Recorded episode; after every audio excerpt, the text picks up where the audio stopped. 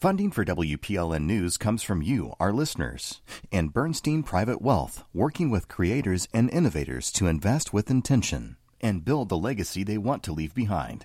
More at Bernstein dot com. I'm Khalil Ekulona, and this is Nashville.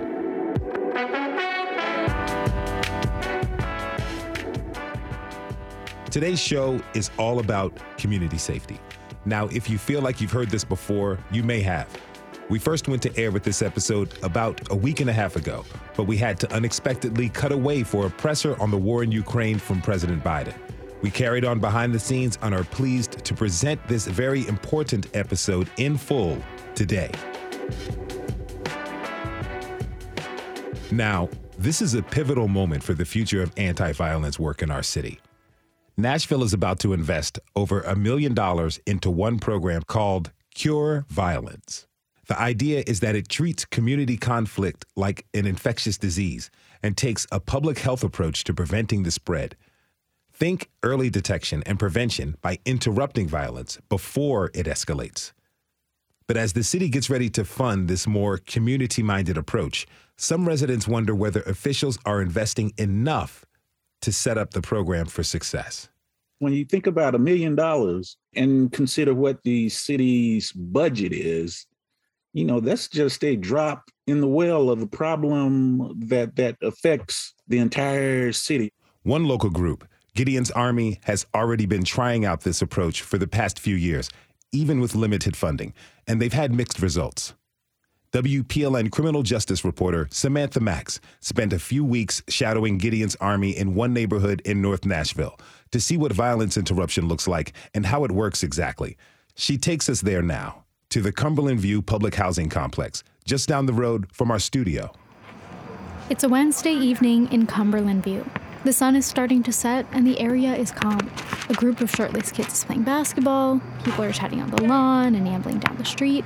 Some stop by to say hi to Hambino Godbody. What up, sister? Hambino is a leader with Gideon's Army. A lot of the time, he says, this is what violence interruption looks like. Just being out in the community, talking to people. Violence interruption is bigger than standing in between guns trying to catch bullets. You know what I mean? It's all about bringing some kind of love and respect and peace to communities that's not familiar with that kind of love, respect, and peace. That means organizing community suppers, playing football with kids when they get home from school, getting people mattresses and groceries and other things they need. People are out here living in poverty, and poverty creates a whole kind of hellish, a whole lot of hellish conditions. So it's all about just seeing the people as being redeemable and not giving up on them. So that's the difference between us and whoever else. Tonight, the team is huddled on the sidewalk beside the red brick low-rises of Cumberland View, which many residents call Dodge City, as in Dodge the Bullets. It's like one of the most dangerous communities, was one of the most dangerous communities in Nashville, Tennessee. Gideon's Army is trying to change that. Their violence interruption approach is modeled after a program called Cure Violence. Gary Slutkin is the epidemiologist who created it. He says you need to treat violence as a disease, just like cholera or H I V. It's an epidemic process, so it needs to be managed through an, an epidemic approach. He says the best way to stop the spread is to change people's behaviors, to prevent violence beforehand, not to punish people afterward. And he says you do that by gathering a team of people from the community who have strong relationships with residents. They're a mix of volunteers and paid employees who all go through training. Hey, how you doing? I'm Gold. I'm T-Tab. Zarius Jackson. My name is Michael. Here in North Nashville, these are the credible messengers. Credible because they were once the ones with guns, but now they're back in their neighborhood unarmed, using their street cred to convince people not to shoot. You know what, you talk to them. People, they can relate to what we're saying, where we come from, because we're all from the same place. That's Cumberland View resident Kenneth Clayton. Michelle Fox lives here too. She says she trusts the violence interrupters more than she trusts public officials. I go to Gideon's Army before I go to the police station. Gideon's Army is the government, if you ask me. This approach to public safety isn't new. It's been around for decades. But it is pretty new to Nashville, so let's take a quick look back at the city's brief history with violence interruption. Gideon's Army first started trying this out here in the Cumberland View neighborhood in twenty nineteen. The next year, police data show, violent crimes went up during a county-wide search, but they dropped in this neighborhood last year, In fact, not a single person was shot in the housing complex over a ten-month period after the program started. But during that time, there were shots fired when no one got hit. And last fall, the group was criticized for not counting those incidents. Tonight, News Channel five investigates, uncovers serious questions about a popular social justice group. A News Channel five series suggested Gideon's Army was exaggerating its success. The reporting also scrutinized the group for hiring a former gang member who actually ended up getting killed in a shootout. Was it an attempt to save a life or a deal with the devil? The group denies most of the claims. But long story short, an organization that claimed it was making North Nashville safer was accused of making the community more dangerous. And all this was happening just as Gideon's Army was hoping to get money from the city for its violence and eruption program. The T V story suggested Gideon's Army couldn't be trusted with the funds. And some other local violence prevention advocates agreed, like Jamal Campbell-Gooch. We have to do it right. We're training, assessment, and evaluation, because if we don't do it with those things, we can actually end up in a worse place. Until recently, Jamal was the number two at Gideon's Army. He helped to start the violence interruption program. Jamal left the job a few weeks before the news stories published. Gideon's Army says he was fired. He says he worries the organization could jeopardize all violence interruption efforts in Nashville. That includes his plans to create a city-run network of grassroots groups. Without that foundation, we'll end up in a situation where we don't have a credible violence interruption program across the city. After the T V stories aired, Jamal and other grassroots organizers held a press conference to set themselves apart from Gideon's Army. They wanted the city's money to be spread more evenly between the many groups working to curb violence. You keep putting that same money in one egg basket. Humped and dumped it and broke all the eggs. That's Clemmie Greenlee with Nashville Peacemakers. I begged for money so many times. So if I'm still standing here without anybody's money, what is that telling you? Mm-hmm. I know something. The fight for funding was heating up. And people like Greenlee saw Gideon's Army as a darling of the people in power who would be doling out the money. But it hadn't always been that way. A Republican political ad once called them extremists and radicals. The former police chief even called their work morally disingenuous. But then the twenty twenty tornado swept through North Nashville. Suddenly, Gideon's Army was handing out meals and clothing and finding places for people to stay. And that started to draw more attention than their calls to defund the police. Here's founder Rashida Fatuga. Nashville watched us respond to the tornado. They watched us be in public housing communities that nobody wanted to be in at night with no lights. The tornado hit just a few months after Gideon's Army launched its violence interruption program. They hadn't raised all the money they needed, so they hired fewer employees with less training. We basically built this plane while it was flying. Rashida says she couldn't wait for more funding to come around. I just felt like if I jumped, I would fly. And if I crashed, I crashed, but I'm going to get back up because, like, these are my kids. Rashida is a former Metro Schools teacher. She started Gideon's Army to try to save her students' lives. One of my kids was killed, and he told me when he was eight years old that he would die before he saw eighteen. After years of consoling grieving families, even grieving her own loved ones, she didn't feel like the city felt the same urgency she did to stop the bleeding. What is reported out is numbers. They are data. But what is not reflected is their lives, the pain that they experience, and how alone and abandoned they feel by this city as they go through these traumas, and nothing changes. Rashida disputes most of the allegations against the group, but she says she also knows there are things she would have done differently with more time and resources. I'm always looking at how to do things better. I'm always looking at how to be better, how to be able to give more. It's just really hard to do that on a shoestring budget. When you think about a million dollars and consider what the city's budget is, you know, that's just a drop in the well of a problem that that affects the entire city. Larotha Williams is a local historian who has made it his mission to inform the public about Nashville's past. If you've listened to one of his lectures or scrolled through his Twitter feed, You know he's got a real grasp on how the inequities we see today stem from the decisions made before. He says officials often settle on short-term remedies instead of thinking more deeply about the root issues driving violence. Is it poverty? Is it perhaps some um, some actions or things that we are doing that discriminate both directly and indirectly against Black people? So that causes a way to take a look at the schools, jobs, housing, and our history of of of of of, of dealing with them. Last month, the city started accepting applications for a nearly two million dollars violence interruption pilot program in North Nashville. That might sound like a lot, but for context, two hundred forty million dollars went to policing this past year, and multiple groups will likely be vying for the same small pot of money. Nonprofits have until late April to apply, but in the meantime, the work continues, with or without city funding.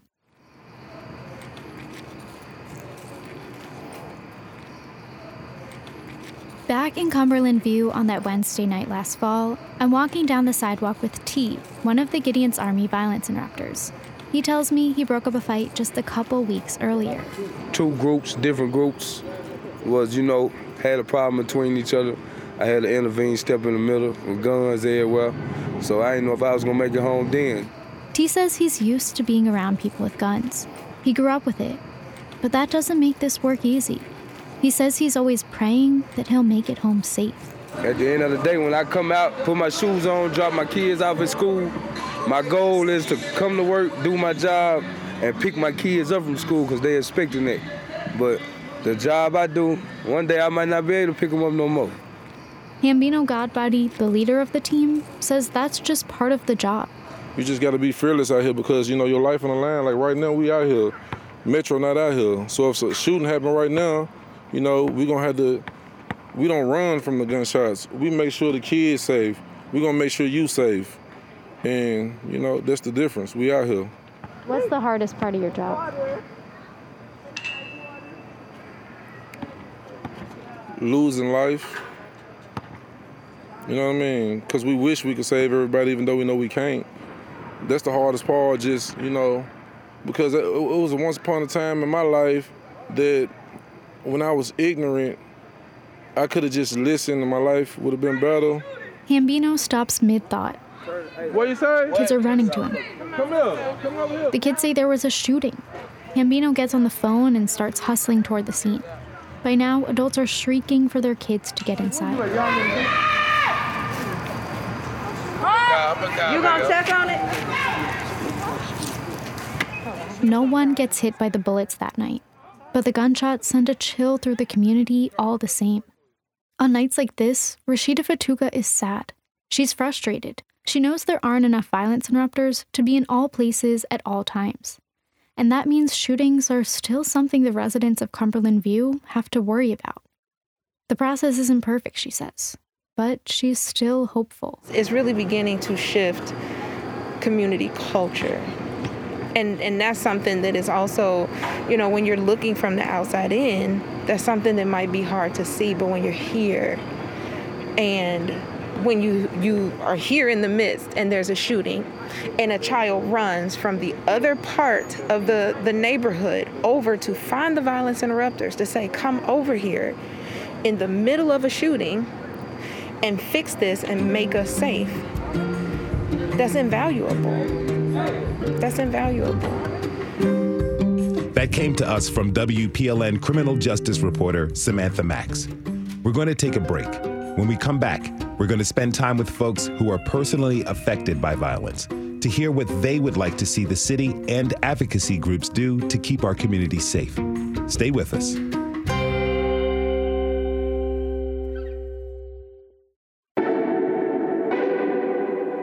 I'm Khalil Ekulona, and this is Nashville.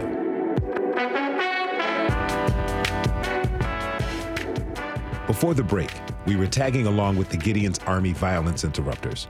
That approach to anti-violence work can look a lot more like just being out in the community, which is why many say it's effective. It's about building relationships, being present. That's something that Clemmie Greenlee knows about. She runs Nashville Peacemakers, and we'll hear from her later in the show. But this past weekend, Miss Clemmie held an event called Curb the Violence at Hadley Park.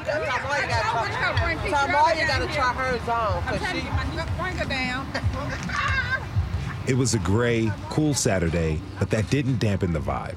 There were food trucks. I got nacho cheese as well. You want me to put it on top of the meat?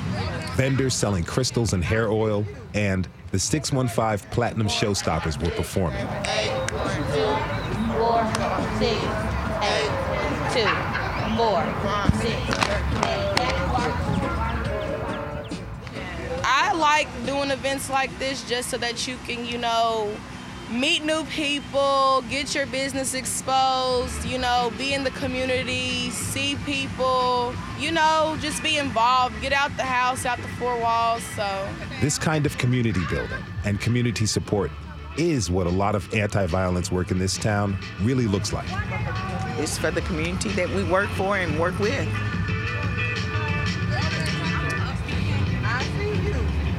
I see you. Well, you know, these, these is how things trying to get rid of. Little people think. As the city prepares to invest nearly two million dollars in community-based violence prevention work, we find ourselves at a pivotal moment for the future of public safety in Nashville.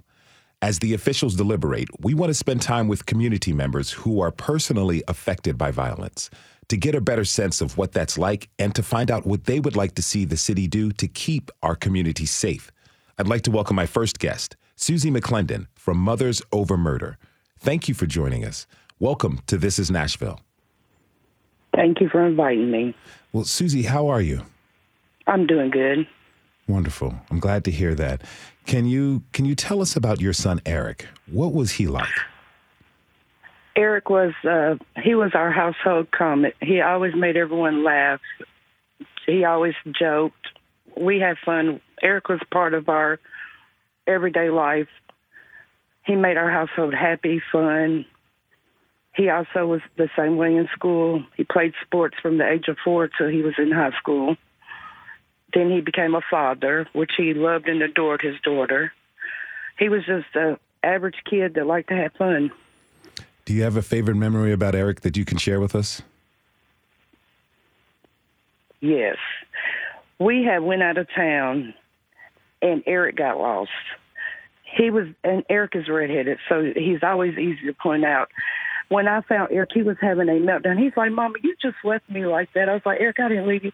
So all that day, he went around telling everybody, my mama left me. She don't want me. She was, he was only eight at the time. Hmm. My mama left me. Why would your mama leave you in a place that's unfamiliar? And we laughed about that all the way up until he was grown. I said, remember that time you always told people I left you? He's like, you did leave me. I know I didn't. Eric was Eric was Eric. He was just a fun child. Yeah, he sounds like it. Now, yeah. how how has Eric's passing affected your family? Um, me personally, I'm still stuck on December the seventh of twenty seventeen. I can't get past that my son is really gone. And my children in between twenty seventeen till today has also lost a brother to homicide. So they lost mm. two brothers to homicide, and they lost a father to cancer. So my children are being affected left and right, and they still haven't got over the passing of Eric. So my children is really having a hard time right now. So I try to ship all my support to them right now. I'm really sorry to hear this tragedy uh, overcome and fall upon your family. I, I express my deepest condol- condolences to you. You know, I want to I want to ask you about police. I'm curious, what was your relationship like with police before your son's death?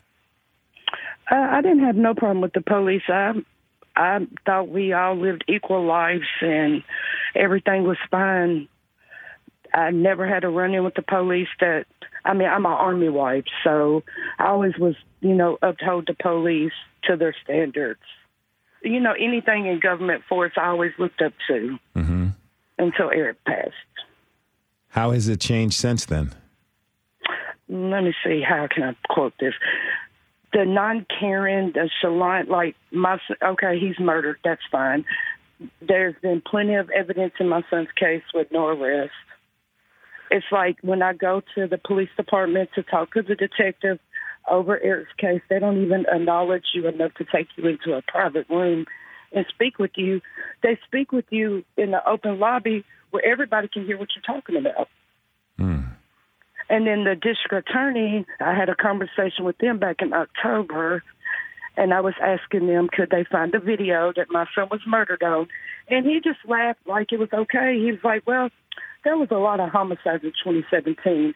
Okay, but I'm talking about December the seventh, twenty seventeen at approximately nine thirty, Eric McClendon. Mm-hmm. And till this day, I still haven't got a call back from the D A. If you're just joining us, this is Nashville, and I'm your host, Khalil Ekulona. We're talking this hour about violence in Nashville and what our fellow community members would like to see happen to keep us all safe. My next guest is Clemmie Greenlee, founder of and C E O of the anti-violence group Nashville Peacemakers. Hey, Miss Clemmie, thank you for being on the show. Yes, good evening. Can you hear me? Yes, ma'am. All right. Am I right when I say that you and Susie know each other? Unfortunately, yes, sir. And the reason I say unfortunately is because I hate this is the way I had to meet her to be a part of my Mothers Over Murder group. Uh, she's a beautiful woman, and I wish I'd met her on all the circumstances, but I am so honored to have her uh, in my life, period. Mm-hmm.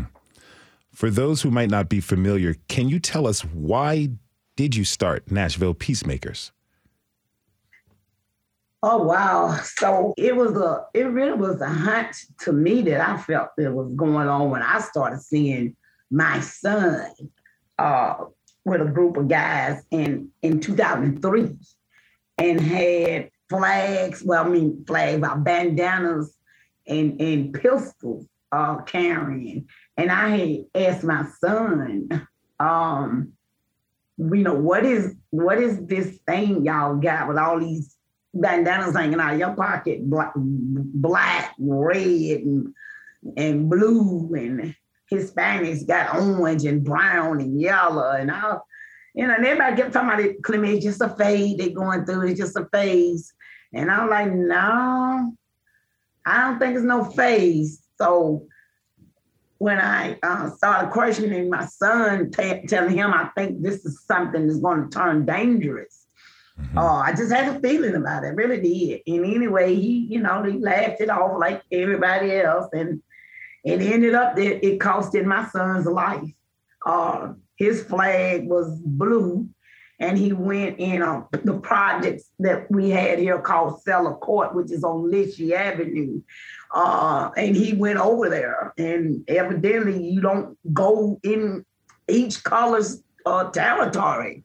And my son was murdered. Um, he was murdered, um, rather it was for the blue flag or just being in the wrong place. So when the detective knocked on my door, this is what they said to me. You know, my son was in the wrong place at the wrong time. And, you know, you you you don't want to hear that. Not, no, not only just no mother want to hear that. You your father, anybody, sister, anybody.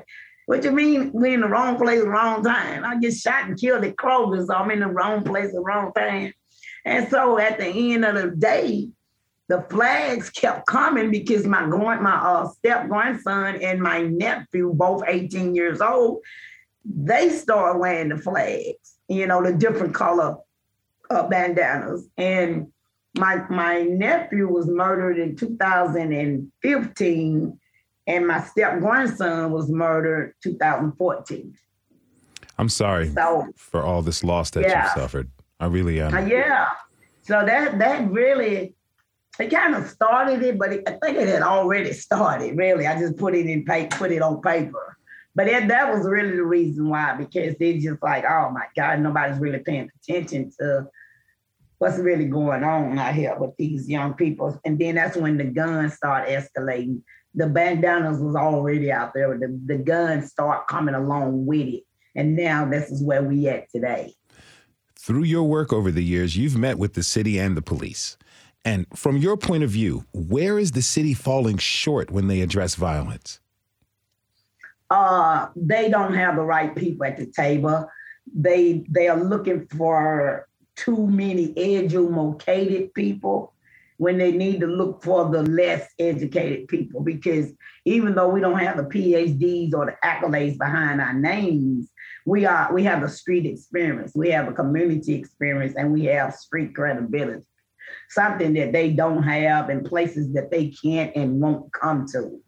Um, giving money to, to bigger organizations never works, ever. Not just because this, but in the last three, four years, we've really been corrupted with, with bullets flying everywhere. Even when my son, and I was talking about my son's murder, they were still giving money to the wrong places. So the state need to not figure out, they need to listen to us. We've been talking like this for ten years or more. And that's what I was telling somebody yesterday. And I think I was getting ready to tell the lady who called me, I, I don't want to do this again. Uh, all we're doing is just talking. Ain't nothing happening. And that's why I quit speaking everywhere now. Uh, until the state get people like me, uh, Randall is on here, Susan, people like us need to be the one to get hired, to go out here and reduce the violence in our community. Um, Gideon's Army did a damn good job. They they set them up for a trap. I don't care what nobody say. Uh, but that's who the team that need to be out here. It, people should have gotten in with them and had that thing structured a little better. Mm-hmm. Uh, but uh, I'm speaking for myself now, but I just want to throw that in there about them. They did a good job. They were just all over the place, and they knew that. That's why they put all that money in one basket, because they knew the egg was going to crack. But mine going to stay boiled. So you ain't gonna never crack it, with or without their money. That's that's it. It need to be people like us, us sitting at the table. Susie, what would you like to see from the powers that be?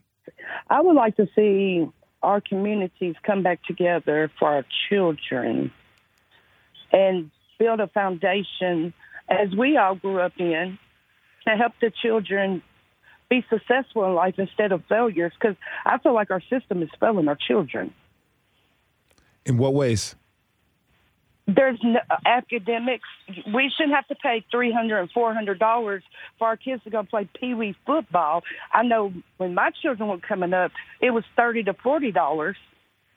It's like everything, the community centers, for instance, don't even have free things for the children to do because everything costs so much money, and it, and the low-income families can't afford it, so that turns our kids to the streets. Mm-hmm. I'm sick of seeing good children turn to the streets because they have no grounding on our communities. I speak to children every day, and their main thing is we don't have nothing to do.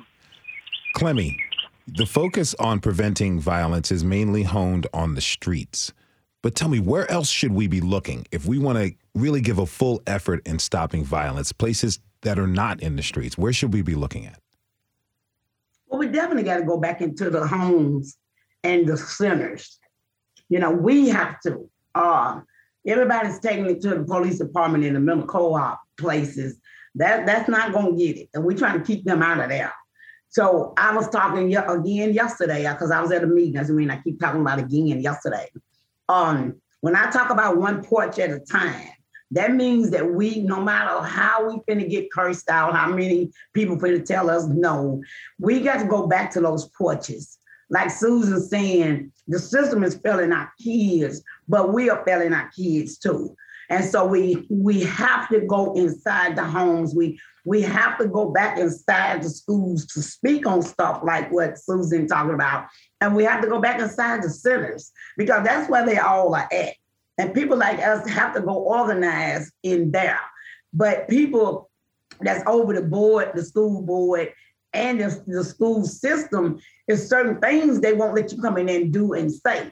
So that's why I always holler about we have to get them in the street because you go, you, you're not going to be able to do what you want to do with them on the inside. So the, the basic part of, of all of this is uh, getting back in their homes. We got to go back to the communities. We got to go back to the village. I got a phone call a couple of nights ago.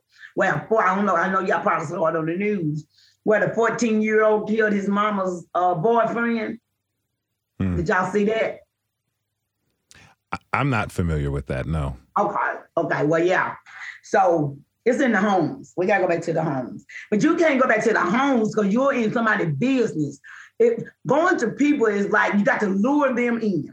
You cut the price at Walmart. You lured me in to go buy that dress. So when I go to their home, I got to go with something, a pick five. Um, I'm ready to pay their light bill up for a month. Or here go a five hundred dollars on your rent. Or here goes something for your condo. You, I got to get in there to lure them in to trust me and believe that I'm going to love on you and teach you and educate you one porch at a time. That's where I'm heading at for this year.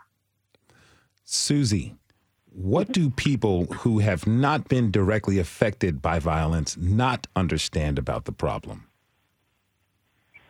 The the gun violence. They don't understand, like, I'm going to use myself for instance. Before Eric got murdered, I didn't care what was going on in the streets. All I cared about was going to work and paying my rent.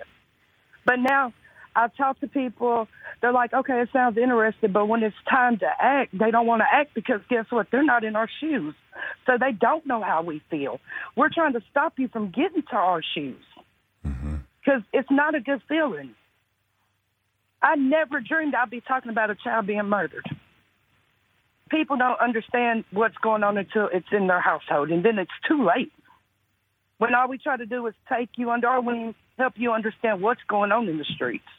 That is Susie McClendon. Thank you very much for joining us. Also, thank you to Miss Clemmie Greenlee of Nashville Peacemakers. I want to thank you both for being on the show. When we come back, we'll continue our conversation about this pivotal moment for the future of anti-violence work in Nashville and invite a few guests who are taking on the issue of violence from slightly different angles. Stay with us. This is Nashville.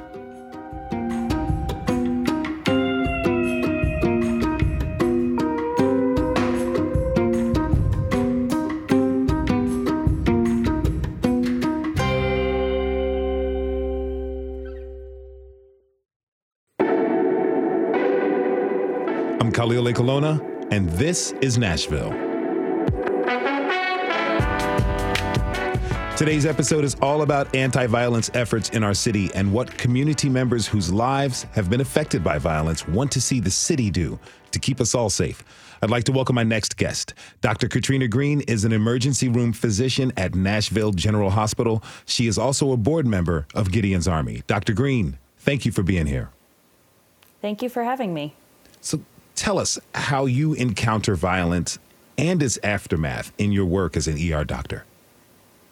Sure. So so I'm an, an emergency medicine physician, and my my first um, experience in violence is, is coming at it as a physician, treating patients who have been directly affected. So when, when patients come to the E R who've been shot, they end up in my trauma bay. And uh, myself and the trauma physician are the first ones to assess, you know, where is the patient shot? How badly are they hurt? Do we need to stabilize and go right to the operating room? Is this something I can patch up myself in the E R? So that's that's where I come into this uh, uh, part of the equation. So in the E R, you see victims of gun violence as they're fighting for their lives. For those of us who may not understand, can you tell us what a bullet does to the human body? It, it's a pretty horrific uh, thing. So, so bullets, you know, sometimes they can go through and through an extremity um, and just be when you, what we sometimes call a flesh wound. Um, but as the bullet goes through the body, there's there's a ripple effect, a shock wave uh, that can affect anything in the vicinity. So even you know, outside where the bullet is going right through, you can can have um, almost like a concussive, like pressure wave that can shatter a spleen, can fracture uh, bones. Uh, you know, I've seen bullets tear right through people's major blood vessels, and sometimes they bleed to death before they can even arrive to the hospital. One of the hurdles in violence prevention work is retaliation. This can make it hard for anybody to get ahead of the problem, whether it's a violence interrupter or a police officer or a family member. How have you seen that cycle play out at your work? Yes, yeah, so there there was an incident uh, at my hospital a few years ago where we had uh, an injured patient from gun violence show up. And in the acute phase, while we were working to stabilize the patient, the I don't know if it was family members or friends, but but people that knew the patient uh, were discussing retaliating, and they left the premises of the hospital, went out into the community, and as a result of that one gun violence victim, the retaliation gave us five more victims that same evening. I'd like to bring in my next guest. Randall Venson is a former social worker who runs the International Boxing Academy of Nashville. Thanks for joining us. You're welcome. Thank you for having me. Of course, sir. What led you to start your boxing gym? Well, as you mentioned, I was a social worker. Uh, when the uh, Neighborhood Health got a new C E O, then he kind of changed uh, directions and wanted me doing something other than social service, which is something that I didn't sign on for. So uh, I wanted to start my own program uh, because I wrote a book called The Triangles of Life, and it was uh, I worked as a boxing coach for many years, and it was Christy Halbert who suggested that I open a boxing gym. So I just happened to come across a facility in Bordeaux, North Nashville, at a strip mall on Clarksville Pike, and it was vacant. And uh, I talked to the owner of the strip mall, was unable to get electricity, so we worked out a deal where I could get the facility, but I kept the strip mall up. And that's how I started the uh, International Boxing Academy of Nashville. Uh, it's not just a boxing program, but we also consider ourselves a youth development program.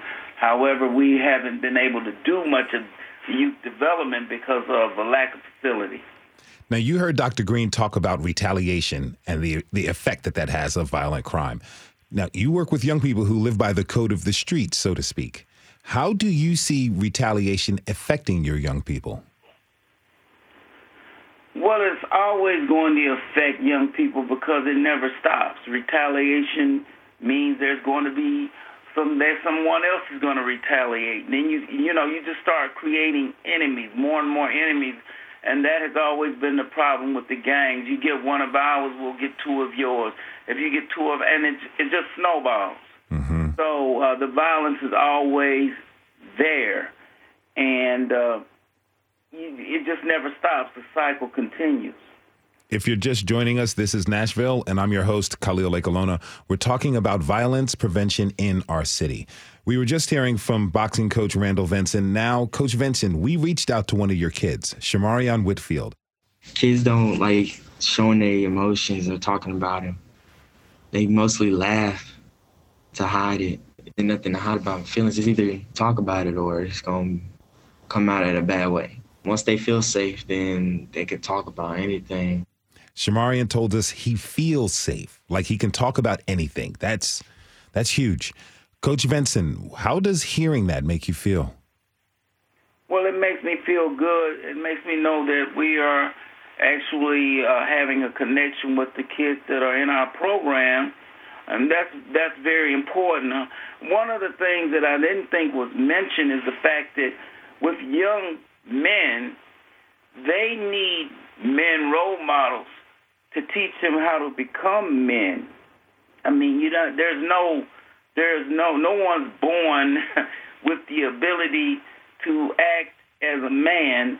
Uh, they have to be taught that. And many of the young men that uh, are, are that I work with as a social worker, they never had that male Uh, person in their life, and oftentimes it's uh, a social worker or a coach that becomes that person. But many young men today aren't gravitating towards sports like they used to, so they are devoid of positive re- male role models.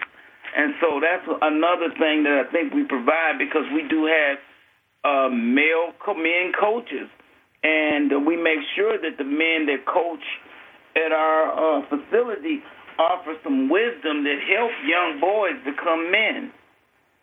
So at at at your gym, it's not just about training these young boys to be boxers and fighters and getting them physically fit, but it's also, we're also working on their character as well. Exactly. I mean, because you have to have positive character even to be a successful boxer. I mean, people associate boxing with just violence, but it's more than that. It's it's It's the ability to think. It's ability. It's the ability to have critical thinking. It's the ability to understand that for every action there's a reaction. So you always think about what the reaction is going to be before you do the action. You know, if I do this, what is going to happen? It's the same thing in life. And many of these young men don't have good critical thinking skills, so they act before they even think about it. And, for example, I had a situation where I talked to a young man that committed a murder, and one of the things I asked him is, what were you thinking? He couldn't answer me because he, he wasn't thinking. So there, there's no critical thinking skill involved. So I've always been a firm believer in critical thinking skills and providing knowledge and letting young men and women know how the world works. For instance, we've had young people that live in the housing project. They assume that's their home. So that's not your home. That's the that's the, the government owns that home. You don't. And so these are things that we try to uh, educate young people on. We talked a bit in our last segment about the money the city is preparing to invest in violence prevention work. But I have to ask, like, what else would you like to see the city do to help? Or is giving money all they could do? Doctor Green, I'd like to hear your comments. I mean, money is, is obviously a big part of it. It's hard to do this work without the funding. You heard Rashida earlier on the program talk about, you know, starting the program without the budget that she needed. Um, so a lot of it is the money, but part of it is just having more uh, people listen to what's going on in the communities and focus on this issue. Um, you know, there's a lot of other things going on in our city that, that get more focus because they're more popular um, or, you know, politically, you know, in, in the light of, of the, the public. Um, and so, but this is a, an issue that's important. I mean, lives are literally at stake here. So I think we need more people to be investing uh, their time and efforts. And, and that's where, where I come into this. Uh, I couldn't sit on the sidelines and just try to patch up people in the hospital. I needed to get out there and find a way to prevent these injuries.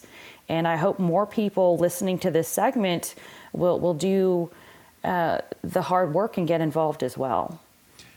How hard was it for you when you decided to really get involved in this work, the, the same way you're imploring listeners to? I mean, initially, it was hard for me to even figure out who to talk to. Um, so, you know, I came into this as a result of, of watching teenagers, you know, die and bleed out in my emergency department and wondering, how do you prevent violence? Where, where do you start? And so my, my research led me to the Cure Violence group, uh, program out of Chicago. And so I reached out to them to find out, you know, how do I start a program like this in my city? And this was a couple of years ago. Um, and I had no idea. I hadn't heard about Gideon's Army and Rashida back then. Um, Cure Violence pointed me in her direction, and we met, and uh, I just really fell in love with with the concept of violence interruption and what her group was, was trying to do. Um, I felt that there was more that could be done should her group get the funding to do so. I really wanted to be able to have violence interruptions available in my hospital in real time um, to prevent that, that retaliation that we saw, that one case, that one victim led to five more. I felt like if we had violence interrupters that, that were on call, that we could call into the hospital, be out there in the waiting room, that that's the piece that we're missing as medical professionals. We we focus on the immediate, you know, this is a patient we have in front of us that has bullet holes in them. Where's the injury? How do we save their life? We're focused on that.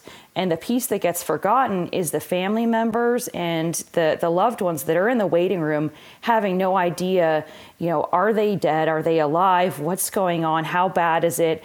And while they're out there, that that's a time that we could have someone in the waiting room with them, you know, advocating for them. It, it's a terrible time for the family because of the uncertainty. I'd like to loop back a little bit. D- Coach Venson, what would you like to see the city do to keep communities safe? Well, quite naturally, as stated by the other guests, it does require funding, but it also requires uh, making sure that the organization that you're providing the funding for is actually going to do the work that they say they're going to do. And um, because, uh, you know, I think a lot of times, from what I've heard, a lot of times people are hesitant about who they give their money to. And, you know, we have been struggling uh, as far as we've gotten some, but not a significant amount to keep our program going. We need we need more funding, and that's the bottom line. I mean, uh, because what I try to do is I want to train individuals to be leaders, because we need more leaders in the community. Uh, we have plenty of followers, but we have no leaders. And leaders need to be trained by people who have the wisdom and the knowledge to provide leadership for young people. We need more young leaders. That requires funding, so uh, or uh, institutions where we can house our organizations, because nothing's free in this society.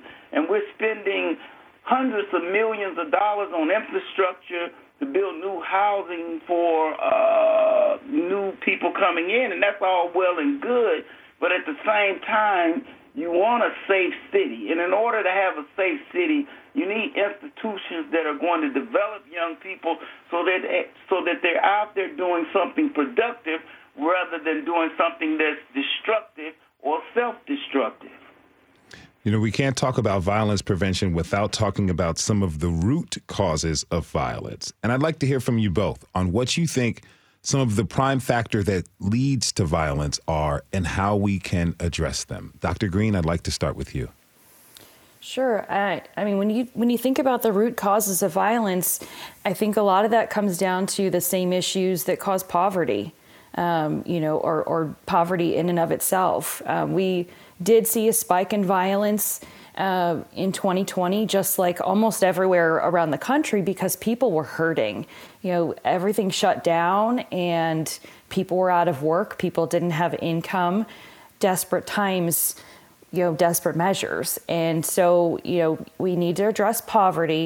We need to address the lack of affordable housing here in Nashville.